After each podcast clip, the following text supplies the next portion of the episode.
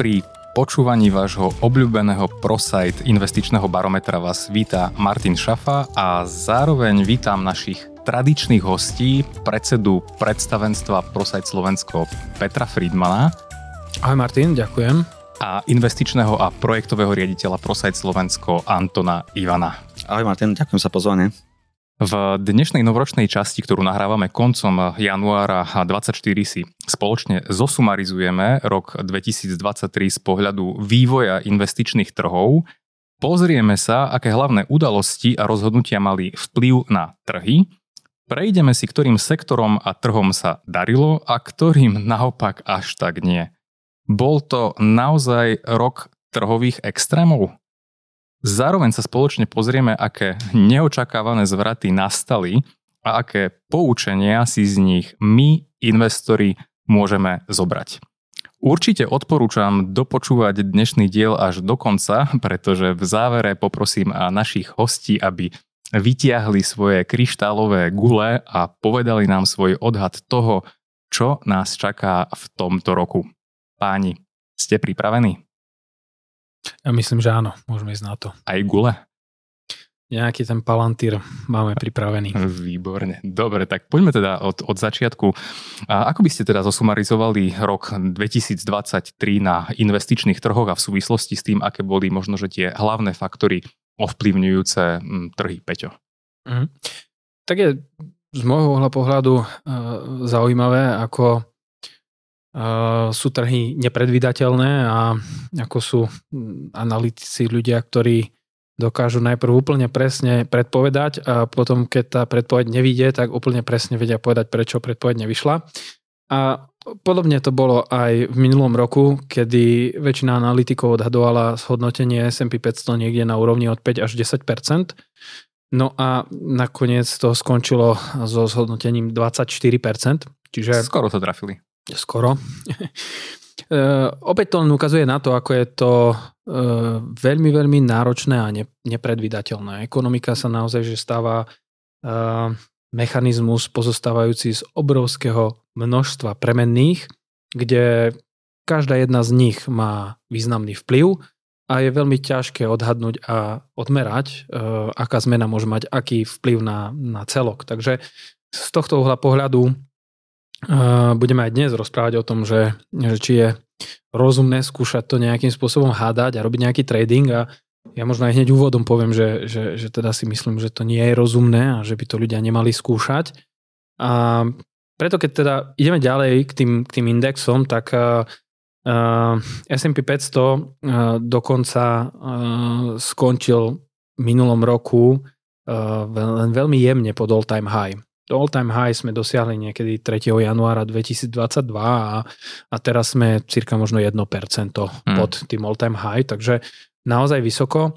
Uh, tu je možno dobre povedať, že uh, aj celkovo dnes sa teda nachádzame v štádiu, kedy trhy sú určite viac optimistické.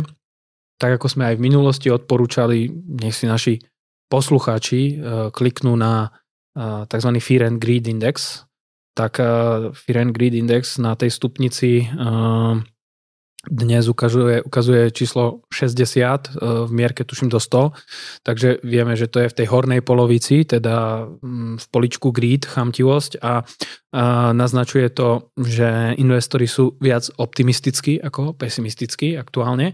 A taktiež aj ukazovateľ VIX, teda nejaký index volatility, ktorý čím to číslo je vyššie, tak tým indikuje väčší stres na trhoch, tak ten je aktuálne niekde na úrovni 14 na porovnanie v časoch COVID krízy alebo iných takých tých významných kríz, tak toto číslo vedelo presahovať aj 50-60. Takže zase vieme si urobiť takú mentálnu mierku, že, že dnes tú situáciu investori vnímajú viac pozitívne.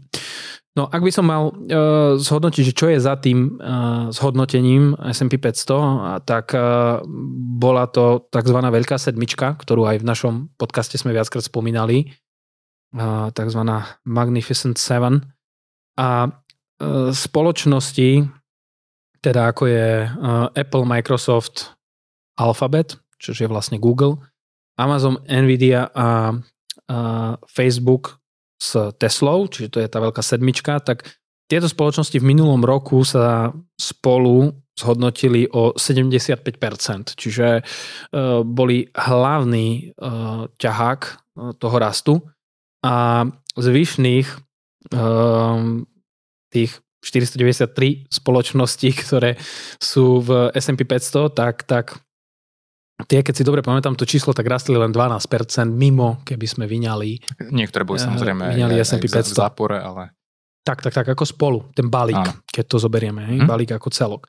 Takže dá sa tam spomenúť také nejaké zaujímavé čísla, ako že Nvidia v minulom roku vyletela 239%, Meta 194%, naozaj to obrovské čísla, Tesla 102%, mm, najmenej rastol Apple a to bolo 48%, takže keď najmenej 48, tak sú to dosť uh, šialené čísla. Myslíš, že, že čakajú mhm. trhy, kým aj oni pridajú do Siri AI?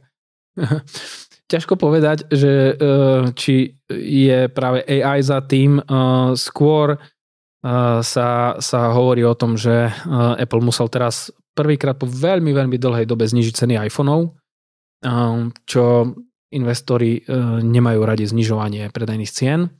Na druhej strane rovnako tak Tesla teraz v poslednom období oznámila za sebou trikrát price cut, najprv v Amerike, potom Eh, následne v Číne a teraz úplne ako posledná správa vyšla mm, eh, znižovanie cien v Nemecku. No a to taktiež investori nevidia radi, lebo znižovanie cien sa samozrejme eh, rovná znižovaniu ziskovosti.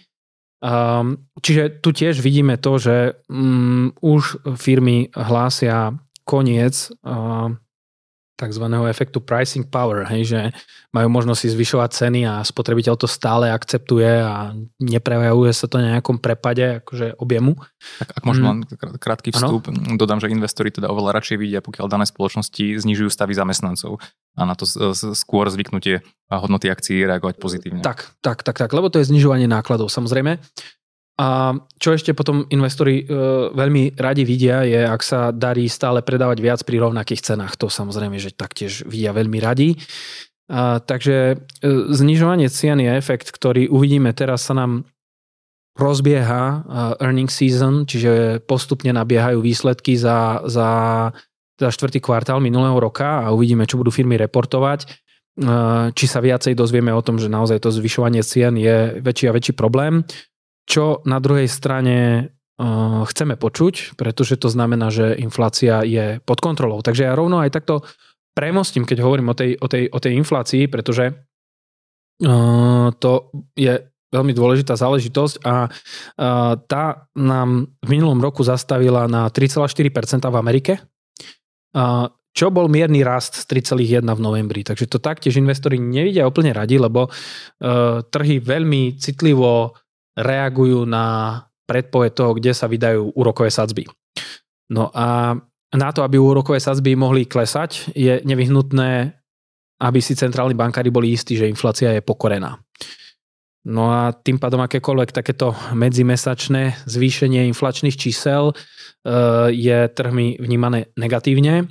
V zásade je na trhu konsenzus, o tom aj budeme neskôr hovoriť, že, že, že tie sadzby by v priebehu roka 24 mali ísť dole ale každá ďalšia informácia o tom, aká je aktuálna inflácia alebo aká je aktuálna zamestnanosť, tak, tak mieša karty tých stávok alebo odhadov veľkých finančných domov, kedy k tomu zniženiu dojde. Takže 3-4 to je to číslo, kde sme, kde sme teda v Amerike minulý rok uh, končili. No a uh, rovnako tak potom s tým súvisí tá spomínaná nezamestnanosť alebo percento uh, teda zamestnanosti v Amerike a tam zase uh, posledné čísla boli prekvapenie smerom nahor, čiže ten trh je naozaj silný, aj keď už, keď sa ide akože dovnútra a pozera sa tá zamestnanosť po segmentoch, tak už sa začínajú objavovať jednotlivé mm, odvetvia, kde, kde teda eh, tá, tá náborová aktivita slabne, alebo kde sa dokonca prepúšťa.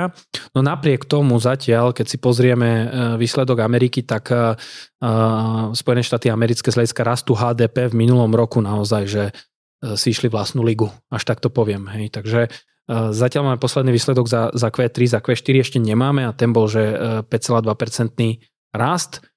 Čiže Amerika je, je, je silná a e, to je tá hlavná ekonomika, od hmm. ktorej sa odvíjajú všetky ostatné v rámci, v rámci globálnej ekonomiky a e, aj to spôsobilo, že teda výsledky boli veľmi pekné.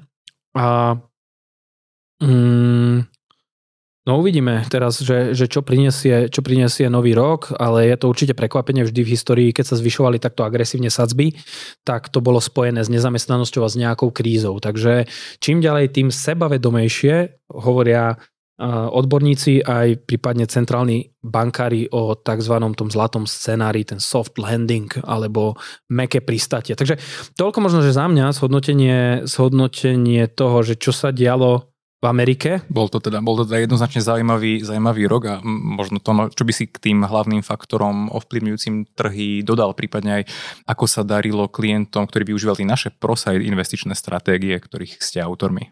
Mhm. Ja by som začal asi tým, že, že rok 2023 bol úplne odlišný ako rok 2022 a síce sú to teda dva roky vedľa seba, ale v 2022 teda veľká, veľká časť aktív, či to boli dlhopisy, či to boli akcie, a mm, takmer, takmer všetky vlastne klesali. Nenašli sme teda žiadne, žiadne aktívum, takmer žiadne aktívum, ktoré teda by narastlo na hodnote, ak sa bavíme teda o týchto dvoch, o dvoch triedach hmm. a dvoch základných triedach a najviac rozšírených. A kdežto v 2023 bol, bol ten vývoj úplne opačný. A tak ako Peťo spomínal, teda darilo sa najmä americkým akciám. Ak tu pozrieme teda z globálneho hľadiska, tak americké akcie boli najúspešnejšie, ale úspešná bola aj Európa, alebo teda európske akcie. Tá kontinentálna viac. Akciám v Británii alebo teda FTSE 100 sa darilo troška menej. Bol tam medzinárodný nárast takmer 10%, ale nebol tak výrazný ako v prípade, v prípade amerických akcií, či to bolo S&P 500, Nasdaq 100 alebo Dow Jones. Um, tie uh, indexy, ktoré skončili na tom najhoršie, tak, tak, uh, tak to boli um, čínske akcie alebo šankajské akcie. V zásade sú to veľmi podobné tituly, ktoré sa obchodujú na jednej alebo na druhej burze. A, a opätovne to súvisí s tým vývojom, ktorý bol v Číne, ktorý sme tu na, na našich spoločných podcastoch už v minulosti rozoberali či už je to realita kríza, presne tak, presne tak. Všetky tie, všetky tie problémy, ktoré teda sa nejakým spôsobom že zhromažďovali v čase, tak, tak vybúvali v roku 2023 a následne s kontrolou kapitálu a, a ostatnými vecami, ktoré teda a čínska politická elita začala zavádzať, tak spôsobil vlastne odlov kapitálu z, z akciového trhu a, čínske akcie sa teda na čínske akcie, alebo vývoj na čínskych akciách patril za minulý rok jedným najhorším na strane hmm. druhej a ich, ich nedaleký sused Japonsko zažilo taký opätovný boom, kedy sa teda indexu Nikkei 225 a darilo tiež celku významne a vývoj teda mm, bol na úrovni 28% alebo celkový rast za rok 2023, čiže jeden z tých najlepších rokov.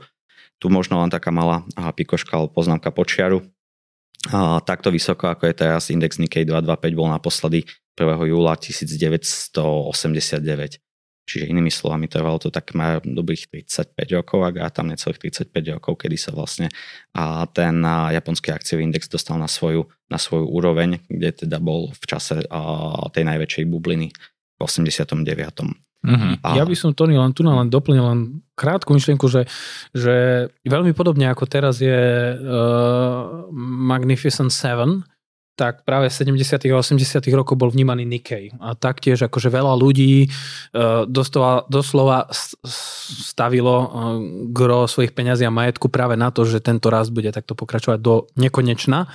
A zase sme pri tej diverzifikácii, ako to je neskutočne dôležité, že naozaj, ako Warren Buffett to hovorí, že ne, nevložiť všetky vajíčka do jedného košíka, lebo sa to nemusí vyplatiť. Takže len krátka vsúka, nech sa páči ďalej. Neodporúčili by ste teda staviť momentálne všetky uh, peniaze na uh, veľkú sedmičku a spoliehať sa na to, že keď Nasdaq urobil najväčší rast od 99. v zatvorke a dotcom bublina sa blížila, ale odporúčili by, si stále, odporúčili by ste stále široko diverzifikovať, áno? Áno, ak, ak by sme sa poslali do, do histórie takýchto prípadov, to na to bolo v histórii mnoho, kedy teda po, po veľkom raste prichádza nejaká korekcia. Tá korekcia môže byť menšia, môže byť väčšia a môže byť až, až fatálna v niektorých prípadoch. Takže tá diverzifikácia je určite veľmi dôležitá. Z pohľadu tých našich stratégií, ktoré sme e, my tvorcami teda, tak e, rok 2023 bol, bol úspešný, dovolím si tvrdiť až, až veľmi úspešný. Naše základné 4 stratégie teda zarobili od 9 po 22%, 9% zarobila úplne konzervatívna stratégia, na mm, necelých 13% zarobila vyvážená, dynamická cez 14 a agresívna 22. Tu je veľmi dôležité si povedať, že, že tieto výkonnosti, ktoré, ktoré som teraz, ktoré som teraz, o ktorých som teraz rozprával, tak sú to výkonnosti pre eurového investora. To znamená už prepočítané kurzom euro-dolár, nakoľko veľká časť tých, tých aktív, ktoré, ktoré nakupuje európsky investor alebo ktoré nakupuje náš investor, tak sú denominované v amerických dolároch a okrem samotného vývoja podkladového aktíva, to znamená vývoja tej akcie a na samotnom trhu, tak je dôležité aj vývoj menového kurzu alebo menového páru euro-dolár, ako sa v čase vyvíjal. To znamená, ak berieme obdobie posledného roka, tak to znamená, aký bol kurz euro-doláru 1.1.2023 a aký je kurz toho 31.12.2023. Ako sa vyvíjala hodnota tohto menového páru v minulom roku? Došlo, došlo k oslabeniu eura, to znamená, že tí investori, ktorí začiatkom roka teda prekonvertovali svoju menu do dolára, následne koncom roka by ju teoreticky konvertovali späť, tak by na tejto, na tejto mene alebo na tejto konverzii teda mierne tratili. Ak sa nemýlim, je to niekde okolo 3,5 do 4%, mm. presné číslo teraz presne neviem, ale, ale viem, že sa to hýbe niekde okolo 3-4%. Nebolo to až také významné ako v minulosti. Samozrejme sú obdobia, kedy a, ten, ktorý investor na, na týchto konverziách vie, a, vie profitovať a samozrejme sú aj obdobia, kedy, kedy ten vývoj je opačný a práve preto teda ten, ten celkový pohľad nám dáš až následne teda to shodnotenie na, na obdobie jedného roka. Mm, rozumiem, takže výsledky týchto aj našich stratégií sú, sú, sú výborné. A aké udalosti mali možno, že najväčší dopad na trhy? Možno, že niečo ste ešte dneska nespomenuli v tom minulom roku?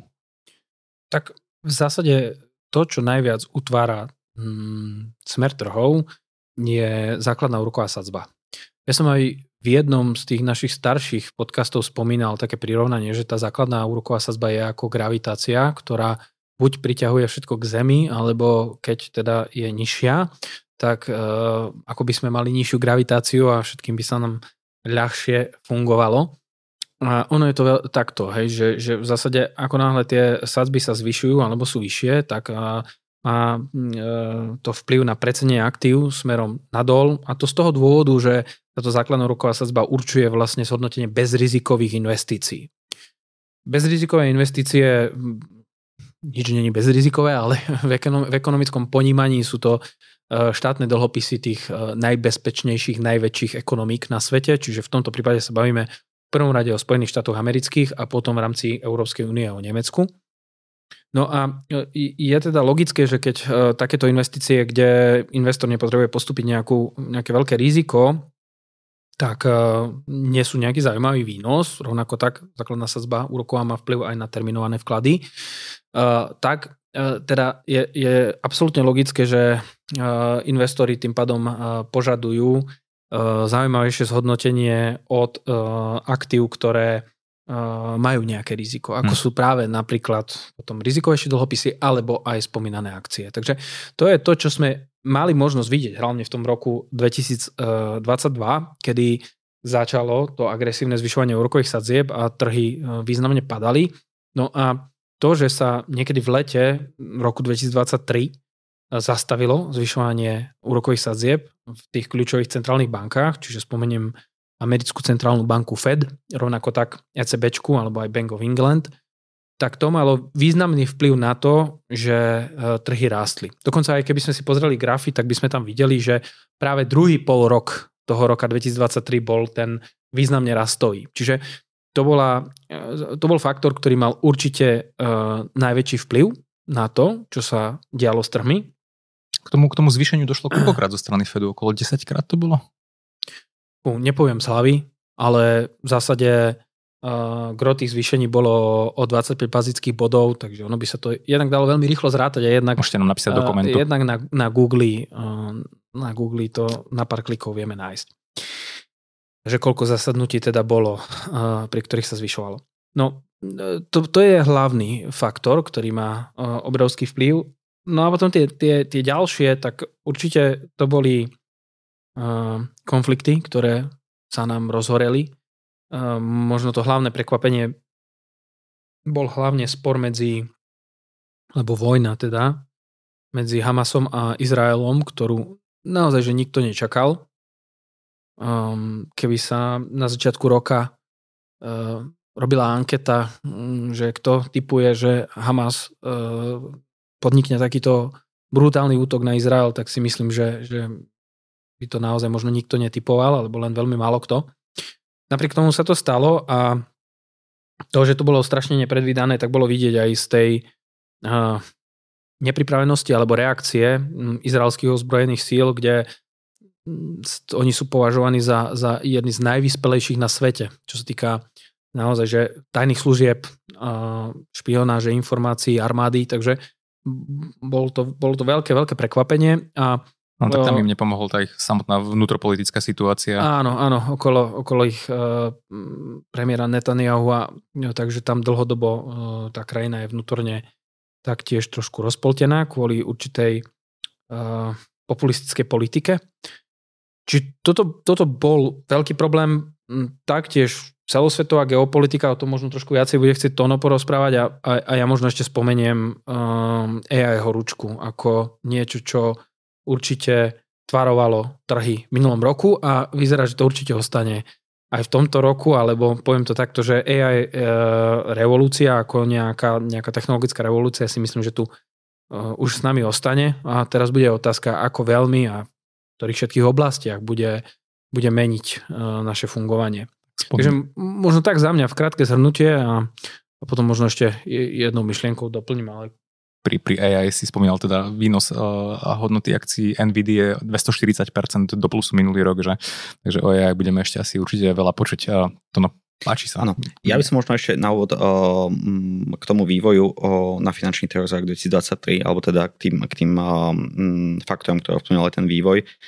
Uh, je dôležité povedať to, čo tu naoznelo už v tomto formáte veľakrát, že, že vývoj na finančných trhoch a je popredu oproti vývoju reálnej ekonomiky. Spomínate často 6 až 9, 9 mesiacov. mesiacov. Presne tak. Čiže to, čo vidíme teraz, a kde sme teda na akciových indexoch, a tak a veľa z tých vecí alebo z tých očakávaní, ktoré centrálni bankári spravia v priebehu najbližších týždňov, mesiacov alebo teda pol rokov, tak už v tých cenách je, je zapresované. To znamená, že, že tie ceny už obsahujú tie, tie rozhodnutia.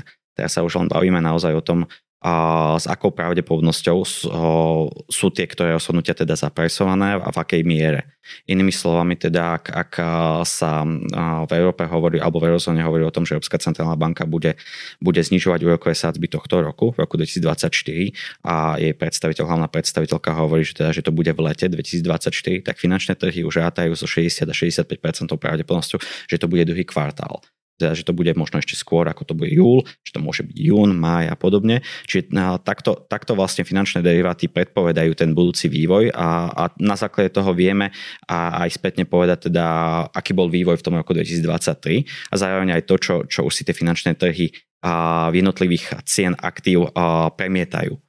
A, to znamená, že ak niekto očakáva, že znižovanie úrokových sádzeb v roku 2024 vo výraznej miere pomôže teda rast narastu akciových trhov, tak práve to znižovanie úrokových sádzeb, ktoré má vo finále pomôcť a, pomáha rastu úrokových, a pomáha rastu akciových trhov, tak už je veľkej miere zapracované. Mm, mm. Čiže ten ďalší rast, ktorý by mohol byť na akciových trhoch, by naozaj by mal byť spojený so, so zvyšovaním ziskovosti spoločnosti, možno s, s významnejším znížením úrokových sádzieb a jednoducho s nejakou neočakávanou udalosťou, ktoré tie trhy ešte nestihli zapracovať a do svojho vývoja, tak aby vlastne ten vývoj na akciových trhoch a ten rast, ktorý by tam bol s tým spojený, a mal nejaké ekonomické rácio. To ekonomické rácio je častokrát spojené s tým, že, že sa zvyšuje hodnota tej spoločnosti, a, ktorá je obchodovaná na burze a tá spoločnosť alebo tá, a, tá hodnota tej ktorej spoločnosti sa zvyšuje v prípade toho, že sa zvyšuje ziskovosť. Alebo že sa menia základné podmienky a jedna z tých základných podmienok, a, ako fungujú trhy, sú, sú práve alebo je cena peňazí. To znamená základnou sadzba, od ktorej sa odvíjajú ceny peňazí, za ktoré si jednoducho požičiavajú jednak firmy a za ktoré si požičiavajú spotrebitelia. Ako sa mení správanie spotrebiteľov a tak ďalej. Čiže tá ekonomika je, je živý organizmus a, a, a je veľmi náročné až, až nemožné z môjho pohľadu dlhodobo úspešne predpovedať budúcnosť, úspešne predpovedať to, čo sa udeje v priebehu najbližších týždňov alebo mesiacov. Naozaj je to častokrát len, len lotéria, niekedy to vyjde, niekedy to nevyjde. A, a práve preto to, čo aj Peťo spomínal na začiatku tohto podcastu, že teda veľká väčšina analytikov očakala vývoj na akciovom trhu od v roku 2023 a na úrovni a nárastu 5 až 10%, ak sa bavíme o S&P 500, realita bola 24% čokoľvek predpovedať v krátkom alebo aj, relatívne mm, strednodobom horizonte, ak sa bavíme o období jedného, dvoch rokov, je, je veľmi, veľmi náročné. Mm, určite, určite by všetky trhy uvítali koniec vojnových konfliktov a určite sa bude svet pozerať s veľkým očakávaním na výsledky e, prezidentských volieb Spojených štátov, k tomu sa tiež dostaneme. OK, poďme sa ale pozrieť na možno, že nejakých že výťazov a porazených. Ktoré sektory? Ktoré sektory boli teda na stupni výťazov a ktoré sa na ten stupienok pozerali z e, hľadiska? Mm, tak uh, ono trošku nadviažeme. Končili sme uh, tým, že AI horúčka, tak v zásade to malo vplyv uh, celý ten narratív okolo AI revolúcie. Uh, mal obrovský uh, vplyv teda na to, ktoré sektory boli najvýkonnejšie. Budeme sa teda baviť hlavne o uh, sektore Information Technologies a Communication Services, kde, kde sa teda bavíme 56, respektíve 54% zhodnotení za minulý rok. Pod týmito sektormi si práve treba uh, predstaviť spoločnosti, ako je Meta, ako je tá spomínaná Nvidia, ako je Microsoft, mm, Apple a tak ďalej. Čiže to, to je práve Magnificent Seven. Sú v podstate všetky spoločnosti, ktoré sú v tej sedmičke, tak sú veľmi silní AI hráči. Či je to Tesla, u ktorej sa hovorí o tom, že ten ich uh, Dojo supercomputer, ktorý by mal trénovať vlastne uh, ich uh, software na tzv.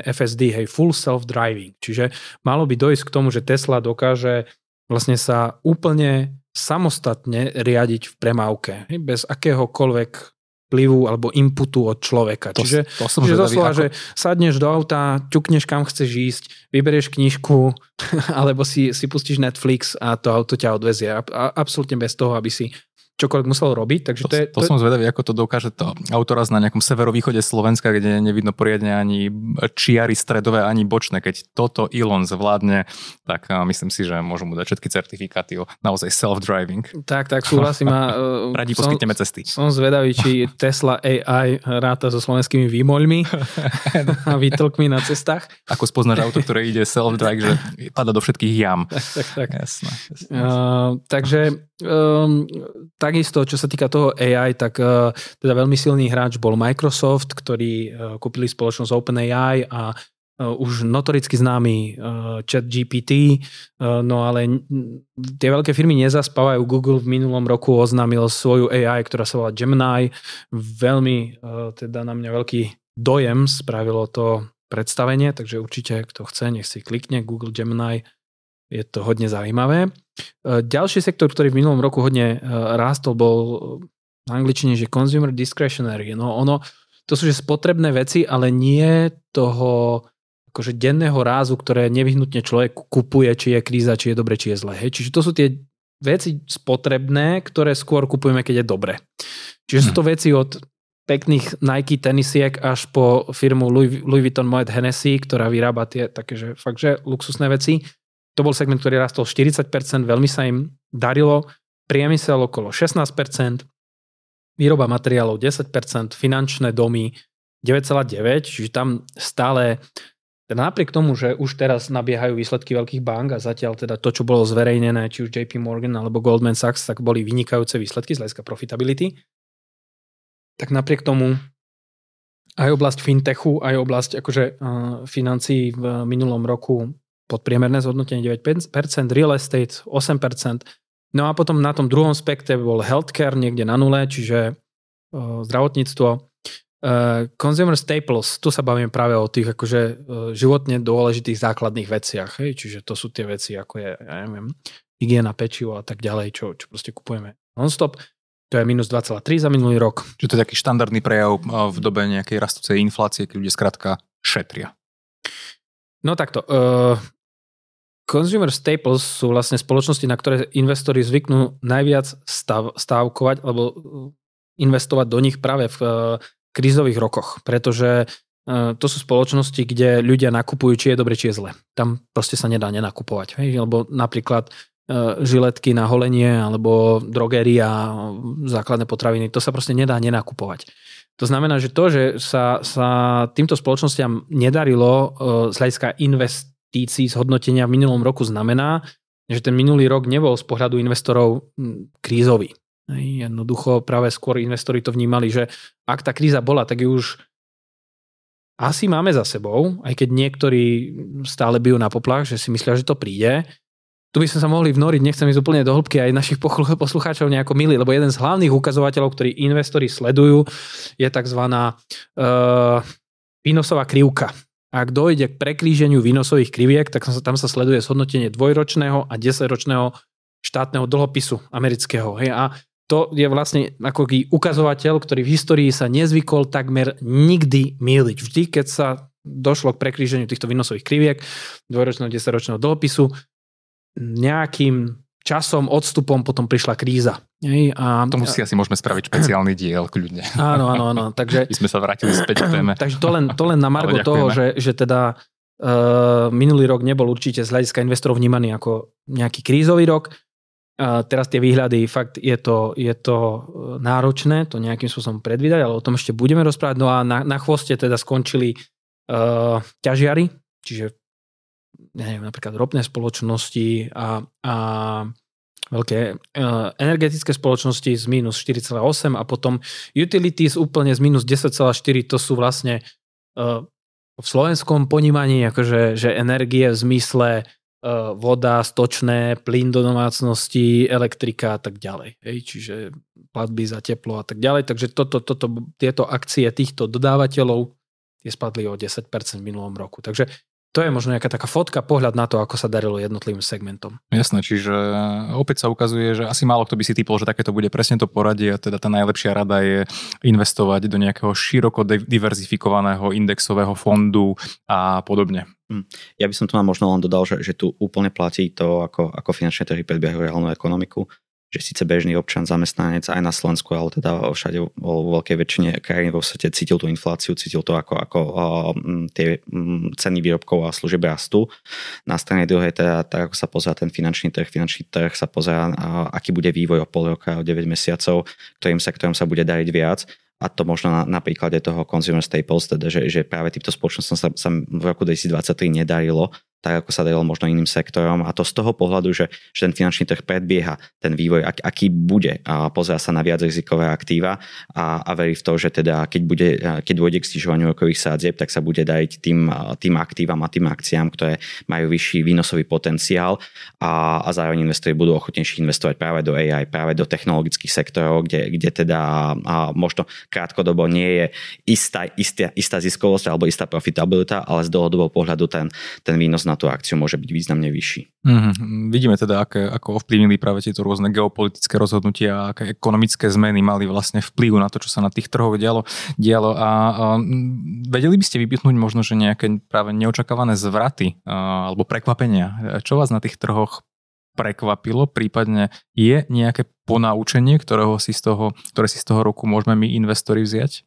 Za mňa je určite to, čo tu už bolo spomenuté, a to je soft landing je málo kto, naozaj málo kto na, na prelome roku 2022-2023 predpokladal, že, že rast eh, americkej ekonomiky bude tak silný a tak robustný, ako je teraz. Veľká väčšina očakávala zvýšenie miery nezamestnanosti a možno nejakú mieru recesie. Takmer nikto neočakával to, že teda, že americkej ekonomike sa aj napriek takým úrokovým sadzbám, v akých, v akých teda funguje uh, FED, uh, ako sa jej darí. A európska, a, a, európske akcie, im sa darilo tiež, ale samotný vývoj v Európe, čo sa týka ekonomiky, nebol až taký dobrý, alebo nie je taký dobrý, ako je to v prípade Ameriky. O tom sme sa už asi viackrát tu rozprávali, že, že Amerika láka talenty z celého sveta, je tam dostatok kapitálu a, a kombinácie teda ľudského kapitálu, finančného kapitálu a znamená, že, že sa tu bavíme o Magnificent Seven, o spoločnostiach, ktoré, ktoré teda vládnu svetu a, a tieto spoločnosti sú z technologického sektora a sú, sú z Ameriky.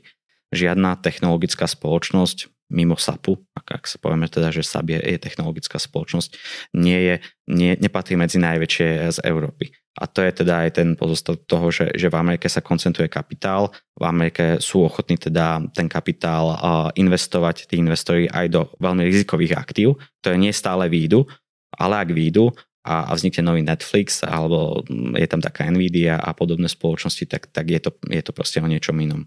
Hmm, mohli by to prísť niektoré sa Magnificent Seven prísť aspoň daniť sem, ďalšie z nich. Uh, OK, no o, o, o stratégiách, ktoré sa ukázali ako najúspešnejšie v minulom roku sme sa už porozprávali. Mm, rovnako sme si prešli aj to, aké technologické inovácie mali vplyv a že bol to v zásade mm, rok AI do veľkej miery, ale prípadne ešte k tomu chceš Peťo niečo dodať? Ja len, že vyskakuje nám ešte teraz jedna téma a to je téma cyber security, ktorá hm. úzko súvisí samozrejme s AI a tým pádom aj vidíme, že či je to aj teraz na tom e, Medzinárodnom ekonomickom fóre v Davose, ktoré sa takto každý rok koná začiatkom roka. Aj teraz všetky hlavy štátov, najpod, najvplyvnejší politici, rovnako tak aj s ľuďmi z biznisu a z investícií sa, sa stretli. A toto je jedna z veľkých tém. Čiže zase dnes sa rozprávame o, o Magnificent Seven, ale nikde nie je napísané, že za 5 rokov, za 10 rokov nebude medzi tými top firmami e, s najväčšou valuáciou na svete niekto, kto práve rieši tú kybernetickú bezpečnosť a, a ochrany pred útokmi, lebo tie budú s rozvojom AI iba narastať samozrejme. Držíme palce tu. OK, a ako sa líšil vývoj eh, v rôznych regiónoch, pretože ten, tie, tie výsledky v rámci či už Európy, ako ste spomenuli, Spojených štátov alebo rozvojových trhov, či už Číny, boli, boli rozdielne. A aké boli teda hlavné rozdiely v rámci regiónov? Hm. Ako som už spomínal, teda najviac sa darilo americkým akciám a to možno súviselo samozrejme aj s tým, ak sme sa bavili teda S&P 500 alebo Nasdaqu, či Nasdaq 100, tak uh, veľké zastúpenie, ako Peťo už spomínal, majú technologické spoločnosti. Ten rok 2023 bol veľmi úspešný pre technologické spoločnosti. Ak sme sa pozreli rok dozadu, tak 2022 vôbec nebol úspešný a, a práve tieto spoločnosti teda, alebo spoločnosti z, z technologického fintech sektoru teda zaznamenali dosť veľké prepady. A, a možno ten rok 2023 bol, bol návrat na, na tie pôvodné teda úrovne, čiže možno Významný prepad v roku 2022 znamenal aj významný náraz v roku 2023. Neplatil to u všetkých tried aktív a u všetkých akcií rovnako a v prípade Ameriky to platilo. V prípade európskych akcií ten, ten nárast bol o, troška miernejší ako v prípade teda amerických indexov. To zase mohlo, o, bolo, bolo spojené s tým, že o, európskej ekonomike sa nedarí až tak dobre ako, ako americkej. Dokonca neviem, či tretí kvartál alebo druhý kvartál 2023 a skončila v recesii. Hm. Je to tak okolo nuly. Sú štáty, ktoré sa tej recesii nevedeli vyhnúť, sú štáty, ktorým sa darilo viac a zadrháva sa na motor európskej ekonomiky a to je Nemecko. Nemecko so svojou priemyselnou výrobou, ktorá teda bola odkázaná na, na, na veľkú spotrebu plynu, ktorý prúdil teda z Ruska, ktorý bol lacný tak práve teda nemecké veľké priemyselné spoločnosti významne obmedzovali svoju produkciu. To malo za následok teda aj premietnutie do, do profitability alebo ziskovosti spoločnosti, respektíve nových investícií, čo vo finále znamenalo, že tá nemecká ekonomika sa, sa svojim výkonom hospodárstva mm, točí niekde okolo nuly. A je to veľmi dôležité, lebo na nemeckú ekonomiku uh, nie sú naviazaní len občania, ktorí žijú v Nemecku, ale samozrejme sú to všetky prilahlé krajiny, či sú to aj krajiny Beneluxu, alebo teda Rakúsko, Polsko, Česko, Slovensko, Maďarsko. Všetky tieto krajiny profitujú z toho, že, že ak sa darí Nemecku, darí sa aj nám. Ak sa nedarí Nemecku, tak je uh, veľmi veľký predpoklad toho, že, že uh, ak nemecká ekonomika nebude do budúcna rásť a nezmení sa zameranie našich ekonomík, tak uh, aj ten rast uh, v našom regióne bude, bude nižší, ako to bolo v minulosti tak tam bude určite zaujímavé sledovať aj ako bude pokračovať tlak na transformáciu e, ekonomiky na, alebo tzv. Green Deal a ako sa možno, že zmenia postoje e, v rámci Európy k tomuto, lebo v mnohom si takto sami znižujeme svoju konkurenciu schopnosť oproti iným trhom, či už pri automobilovom priemysle, kde na nás e, striehne Čína alebo, alebo pri iných trhoch. OK, páni, takto v závere nastal možno, že čas vyložiť kryštálové gule. Aj keď viem, že sú to veľmi ťažké otázky a, a nikto nevie, ako to presne bude, ale zaujímal by ma váš názor na výhľad na investičné trhy v tomto roku. Na čo by sa možno investori mali zamerať, alebo čo očakávate? Mm. Ja by som odporučil aj našim poslucháčom, nech si vyberú zošit a napíšu si nejakú svoju predpoveď a nech si tam napíšu aj prečo sa teda to udeje tak, ako to predpokladajú. A ideálne je potom sa k tomu vrátiť, takto o rok. A... a vysvetliť, prečo to bolo inak. Tak. Toto cvičenie, Zopakujeme to. Toto cvičenie je práve preto dobré, lebo nám má ukázať, ako je to ekonomické dianie a uh, vôbec finančné trhy nepredvídateľné. Hej, sú, sú tie finančné trhy. Čiže teraz čítam knihu od Nikolasa Nasima Taleba, veľmi odporúčam, volá sa Black Swan, alebo Čierna labuť. A Mm, Taleb v nej opisuje práve to, že ako čierne labute, čiže udalosti, ktoré nikto absolútne nečakal, tak sa dejú, že sa dejú aj celkom často. No a že my ľudia podliehame jednak uh, skresleniu spätného pohľadu, Čiže po vojne pohľade, každý generál? Po vojne každý generál, tak presne. Takže potom, čo niečo nastane, tak každý vie vysvetliť, že to je úplne jasné, že sa to tak stalo a presne prečo sa to stalo tak, ako uh, teda tie udalosti uh, vlastne boli. No a uh, druhý, t- druhé také veľké skreslenie je uh, akoby zdanie porozumenia. To znamená, že máme tendenciu veľmi náročnému a komplexnému dianiu vo svete tak pripisovať akože uh, veľmi jednoznačné a jednoduché dôvody čo pričom tak nie je, lebo tie veci aj na tých finančných trhoch, keď sa dejú, tak sa dejú preto, lebo sa stretáva strašne veľa faktorov. A každý faktor má rôzny vplyv, je tam doslova až nepredvídateľná sieť príčina následkov, čiže je to veľmi, veľmi ťažké to, to predvídať. Takže efekt, odporúčam práve túto knihu. Krídel. Black Swan a uh, spomína tam krásny príklad, uh, ktorý je vlastne e, od autora e, Williama Schirera, ktorý, ktorý napísal, že berlínsky denník, zápisník zahraničného spravodajca. A tá kniha je preto zaujímavá, lebo uh, pojednáva vlastne o období uh, pred druhou svetovou vojnou a počas druhej svetovej vojny a ten, ten autor to písal ako denník.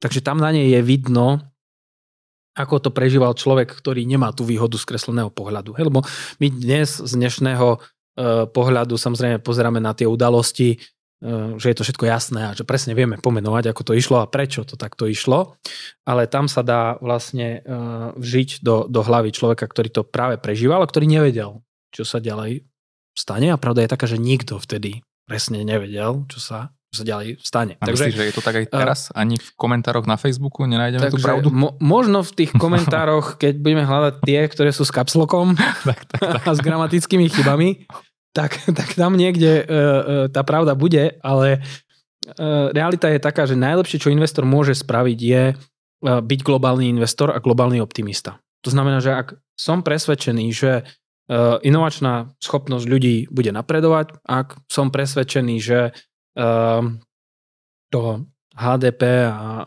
akciové trhy pôjdu hore tak, ako tomu je za posledných 130 až 150 rokov, um, tak je dobré mať široko diverzifikované ETF riešenie, ktoré má aj tú veľkú sedmičku v sebe, ale nezabúda aj na to, že môže byť napríklad v budúcnosti veľký potenciál treba z Indii, ktorá sa v minulom roku stala najľudnatejšou zemou a veľmi rýchle ekonomicky rastie a rozvíja sa, hmm. alebo to možno bude mm, niekde v iných krajinách, tak ako svoj čas malo Japonsko svoju, svoju, svoju chvíľu slávy, alebo v minulosti BRICS, kedy, kedy v rokoch od 2000 do 2010 bol toto práve ten čierny kôň, ktorý zarábal. Takže e, preto by sme odporúčali jednoznačne mať takto pekne diverzifikované portfólio a byť pripravený, že keď bude horšie, tak budem vkladať viac alebo zainvestujem nejaké mimoriadné vklady a ak sa nič špeciálne neudeje, tak minimálne budem držať tie svoje pravidelné mesačné investície. Ten tzv. Eh, dollar cost average effect alebo to, to, to priemerovanie nákupnej ceny, to je najlepšie, čo môžu naozaj ľudia spraviť. Uh, preto si myslím, že aj tie naše diverzifikované ETF stratégie sú skvelé riešenie na tú otázku, ako si Eh, vybudovať kapitál, ochrániť peniaze od inflácie, pripraviť sa na dôchodok. A v spolupráci s kvalitným finančníkom mm, vie mať klient aj informáciu o tom, kedy sa oplatí tú spúšť eh, stlačiť aj extra, čiže spraviť tie mimoriadne vklady alebo navýšiť treba z tej svoje investície. čo z dlhodobého hľadiska vie posunúť zhodnotenie ešte niekde trošku vyššie, ako je, ako je ten dlhodobý priemer. Takže hm. trhy prinášajú neustále zmeny a príležitosti. Ja si myslím, že tomu nebude inak ani tento rok. A že to najlepšie, čo môžeme ľuďom odporučiť, je, je práve indexové ETF fondy. Tak, takže pre tých poslucháčov, ktorých táto téma zaujíma, tak kľudne sa nám ozvite a a, a radi si to s vami prejdeme, či už osobne, alebo cez nejakú videokonzultáciu, pretože je dôležité pobaviť sa o nejakom investičnom horizonte a podľa toho aj nastaviť správne tú stratégiu, takže sme vám s kolegami a kolegínkami určite plne, plne k dispozícii. Uh, OK, myslím si, že to bola veľmi taká triezva predpoveď, za ktorú hm, sa budeš môcť postaviť aj budúci rok v januári, keď sa k nej vrátime. Uh, to nosí si väčší um, odvážlivec, alebo uh, povieš nám, čo, urob, čo by mali urobiť ľudia, ktorí nie sú možno, že globálni optimisti, ako to nazval Peťo? Ja, ak si správne pamätám, uh, takto, keď sme sedeli pred hm, plus minus pol rokom, teda 6 mesiacmi, tak, alebo 9 dokonca, bol som, bol som optimista na rok 2023, teda že, že ten vývoj na akciových trhoch bude, a bude dobrý. A snažil som sa nájsť svoju teda veštickú guľu a, a teda trocha ňou a potriasť a, a, a aby som videl ten výsledok na konci roka. Popravde teda prvých 9 mesiacov to bolo také všelijaké, ale je pravda teda, že, že štvrtý kvartál 2023 to potiahol. Si globálny optimista. Áno, takže, takže z, po, z pohľadu 2023 som bol, som bol optimista. Priznám sa, mm, teraz je to, je, to, je to extrémne ťažko čitateľné. V tom 2023 sme sa mohli aspoň opäť o to, že, že tie aktíva boli vyklesané bolo to jednoduchšie hmm. a pozerať sa na to, že teda má ten optimistický výhľad. Každopádne teda, mm, tak ako mm, Peter už spomínal, je dobre a je správne byť, mať optimistický pohľad. Nie samozrejme rožové okuliare, ale teda pozerať sa na, na to budúcnosť ako na optimistický a, vývoj. Zároveň však je dôležité mať, mať riešenie, ktoré v zlých časoch a bude dostatočne diverzifikované a práve v tých zlých časoch sa rozhoduje o tom, ako sa zachová ten investor, či naozaj bude mať dostatok odvahy a aj v zlých časoch, kedy naozaj budú chodiť zlé správy, bude, nebude čítať žiadne pozitívne výhľady, bude ochotný nakupovať. A to je stále teda vec, o ktorej, o ktorej sa tu na, aj tu na, na tomto fóre teda bavíme častokrát a vieme, že je to, že ako sa máme správať v tých, v tých časoch, keď nastanú, ale keď tie časy nastanú, tak málo kto to naozaj spraví. A, lebo je to naozaj veľmi ťažké. A je to ťažšie tým viac, čím to riešenie je menej diversifikované, čím je viac koncentrované v jeden sektor alebo dokonca v jednu spoločnosť. Tak to bol v prípade Facebooku, o ktorom sme sa tu na už viackrát rozprávali. A ak sa bavíme o našich riešeniach, ktoré sú diverzifikované tak sektorov ako aj geograficky, tak naozaj sa našim klientom aj, aj potenciálnym investorom do budúcna určite bude rozhodovať jednoduchšie a ľahšie, a ak nastanú takéto situácie a budú mať väčšiu odvahu a, a väčšiu chuť nakupovať aj v zlých časoch, kedy naozaj ten výhľad nebude pozitívny. Jasné, jasné, áno. Je určite pre ľudí psychologicky oveľa jednoduchšie nakupovať v, v čase zelených čísiel ako v čase, keď nám niečo klesne o 20%. Takže určite teda odporúčame sledovať a počúvať náš ProSite investičný barometer aj tento rok a my sa budeme snažiť spoločne prinašať vám tie aktuálne informácie z trhu a čo s čím možno, že súvisí a uvidíme teda, ako sa bude vyvíjať ekonomická situácia v Európe, v Spojených štátoch, či dôjde k recesii, nedôjde k recesii, aká bude politická situácia a aké čierne labute prídu, pretože zoberme si len posledné 4 roky, tak to je myslím si, že 20, 20. roky nám teda pekne poskytujú dôkaz tých čiernych labutí. Páni, mm, ďakujem vám aj v mene našich poslucháčov za váš čas. A za vašu analýzu a zároveň dávam našim poslucháčom tip ak ste totiž niektorým investičným slovičkám nie celkom rozumeli, ktoré tu dneska padali sprava zľava, tak si kľudne vypočujte našu minisériu o investičných pojmoch ľudskou rečou, ktorú nájdete v našom podcaste na rovinu o peniazoch ako epizódu 52, 55, 58 a je to skrátka takáto miniséria, a takže snáď vám pomôže trošku sa zorientovať. Moje meno je Martin Šafa, ďakujem vám za pozornosť, prajem všetkým úspešný rok nie len z pohľadu investícií a hlavne teda ďakujem našim hosťom Petrovi Friedmanovi, predsedovi predstavenstva ProSite Slovensko a projektovému a investičnému riaditeľovi Antonovi Ivanovi. Páni, ďakujem vám veľmi pekne. Ďakujeme pekne a želáme našim poslucháčom úspešný rok 2024. Ďakujem pekne. Tak, budeme sa tešiť na ďalšie časti ProSite investičného barometra, ktorý vzniká ako všetky podcasty na rovinu online pod záštitou spoločnosti ProSite Slovensko. Ďakujem ešte raz, pekný deň, dovidenia a do počutia.